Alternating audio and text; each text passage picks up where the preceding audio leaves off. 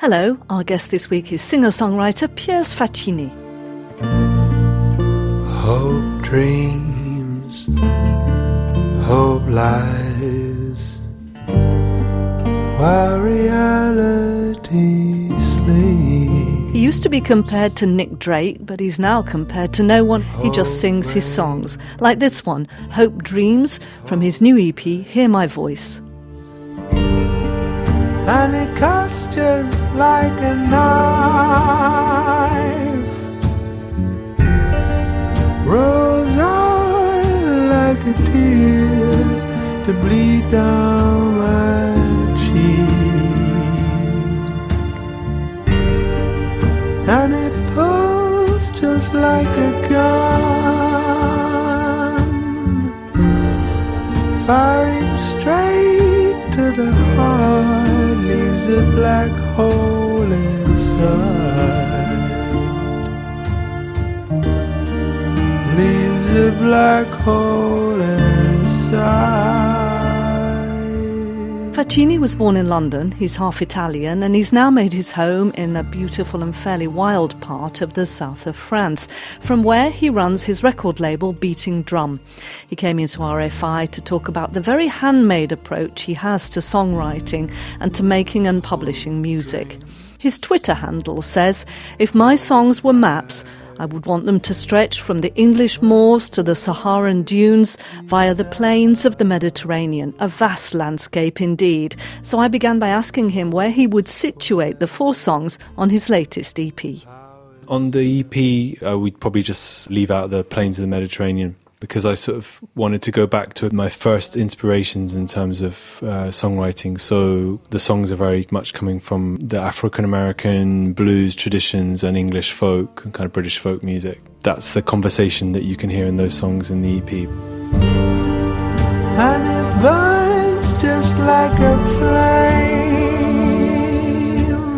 flame, brings fever to the bone, the fire inside, and I rage against the hope, yell it under my skin that you love me again. On this song, Hope Dreams, where you sing, "And I rage against the hope, you lit under my skin, that you love me again, will you love me again?" It's kind of terrible to think you'd be struggling against hope. The thing with those songs is that, you know, when you've written a lot of songs over the years, such as I've done, the challenge is knowing that there are only so many narratives that you can spin as a storyteller, whether you're writing lyrics or you're writing a story. It's all in the detail. So sometimes the spark of a good song is just a slightly odd take on something, or just something that allows you to see something that's familiar with fresh eyes. And so the idea of Hope Dreams was simply the take on the idea that when someone's desperately hanging on to love and to a broken relationship that's just completely hopeless, there's a sort of addiction to the idea of hope. So the concept of this love song, because it's a love song, was the idea of equating this person who's desperately hanging on to hope against hope in the same way that an alcoholic might be in denial about their alcoholism and say, "Oh, well, it's fine, I'll come off the juice tomorrow." Now I'm leaving out the dark for the last of the light, to drown out this spark. Writing songs is also, for me, it's all about being able to voice a particular kind of emotion. So that is probably my Italian side as well, slightly dramatic, but you want to embody certain emotions. I think that's what songwriting is about. So in this particular one, for example, I love flamenco, I love canto flamenco, and I love the whole sort of very dramatic, nostalgic way of singing about love that you hear in the Mediterranean, also in southern Italian music. So I'm sort of almost taking that kind of language but using it in English. Your spell is Piers, you're based in the Cevennes, in this very beautiful woody part of southern France, very rural. And you have your recording studio there. You also have your own record label, which is called Beating Drum. That's right. It says on the website, we create lovingly made objects that bring together music, art and writing. So there's a lot of emphasis on the handmade approach to making music. Just tell me where that's coming from. I identify myself as being a painter who plays music. So my first love is painting. Went to art college. So when I started making music, everything that was image-wise that would be associated with putting out a record, from the record sleeve to a poster, to making an animation video, to just that whole way that aesthetically you would dress a project. Well, I've drawing on my experience and my love of everything artistic. So when I started my own label, the idea was just to go as far as I could down that line of just, in a way, trying to do as much myself, but also just doing it in the most sort of lovingly detailed way, you know, just enjoying all of the different kind of objects and processes that there are to how you accompany a release. And not being a slave to the music industry. Not being a slave to the music industry, absolutely. And also one of the things when one is in a way enthralled to the kind of standardized idea of the music industry, one thing that happens is that, you know, as an artist, you'll be like, oh, I really want to do a vinyl, gatefold vinyl. When you open it up, there's an inner sleeve, and then I want to put my paintings, and then the guy from the record company would be like, yeah, that sounds great, but we can't do that. We haven't got the money. This is how it's going to be. And then you have a bit of plastic with a CD in it, or you have the cheapest vinyl. And I sort of feel like with the way the music industry kind of unfolded and the way it's all sort of come apart slightly in terms of at least the physical objects, I feel like as someone who buys objects and books and records and vinyl, if I'm going to buy something, I really want it to be beautifully made. As a label, I'd rather make less, but better, as opposed to sort of mass-produced. What would it take for a dreamer to wake? It could have been me. Line after line, the code was all mine, but who's playing who?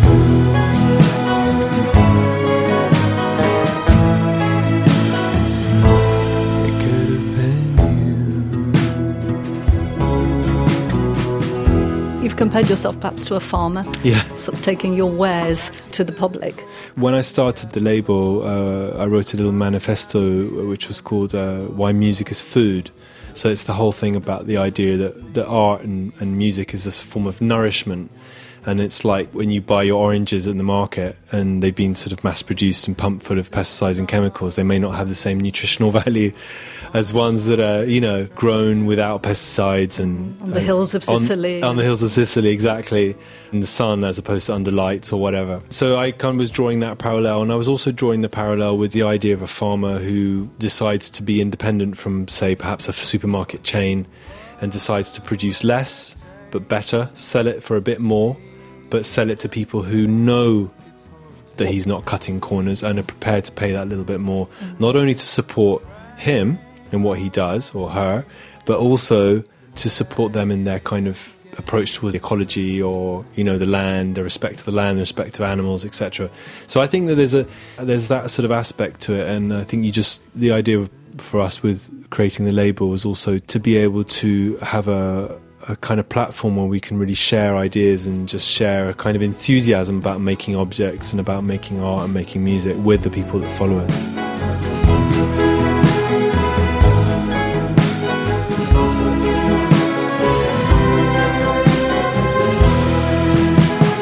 Yes, you have a sort of broken falsetto voice, which again is not typical. What is it about the voice? Are you saying that the voice is the ultimate instrument, is the thing that actually to which you're most committed in music? Yes, I think that's absolutely right. I would say that the voice in a way is the ultimate instrument simply because it can do what no other instrument can do, meaning that it can carry melody and language at the same time. So obviously a cello can't do that, nor a drum or a guitar. After frame, lay of the game, but who's playing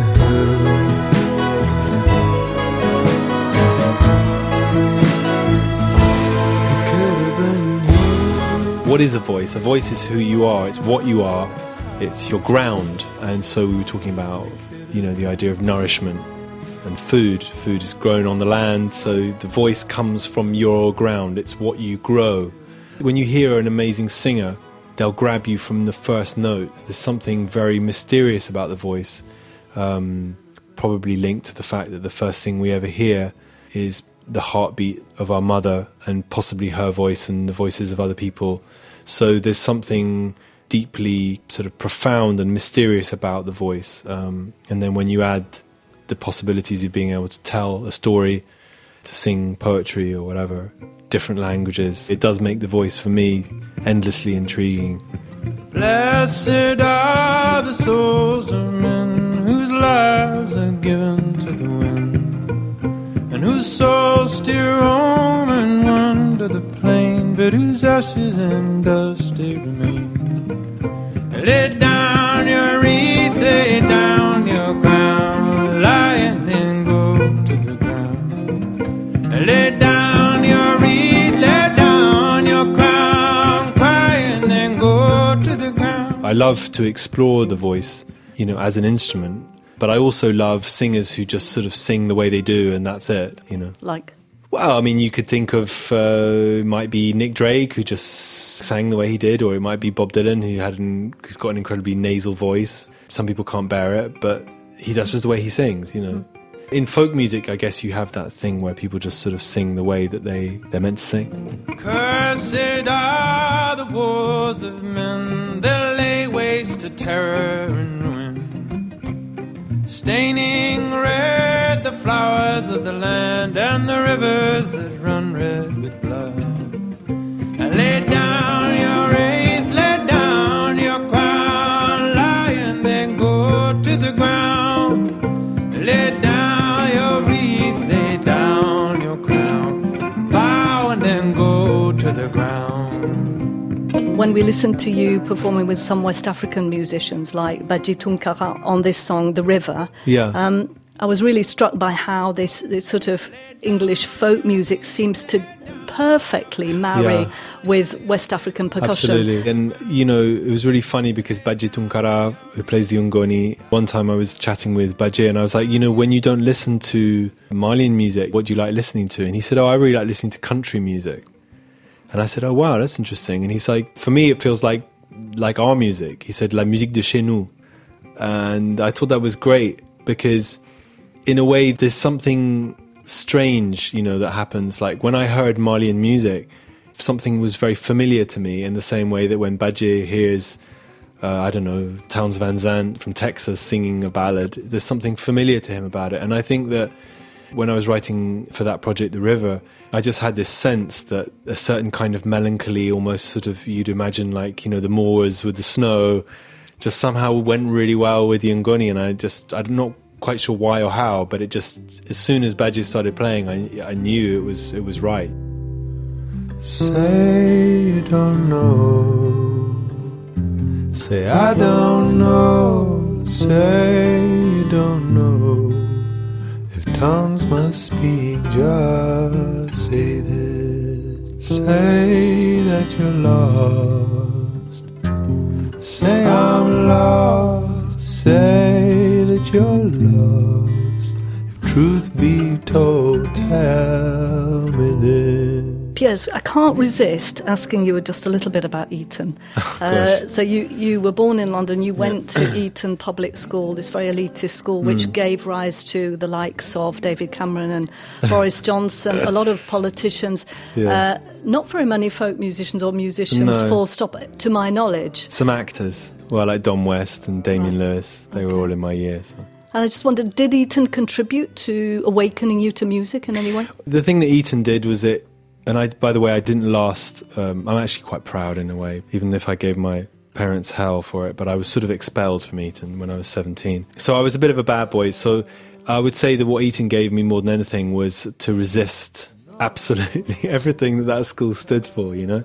And so it kind of fostered a form of individuality and a stubbornness about wanting to do something that no one else in that school was really doing.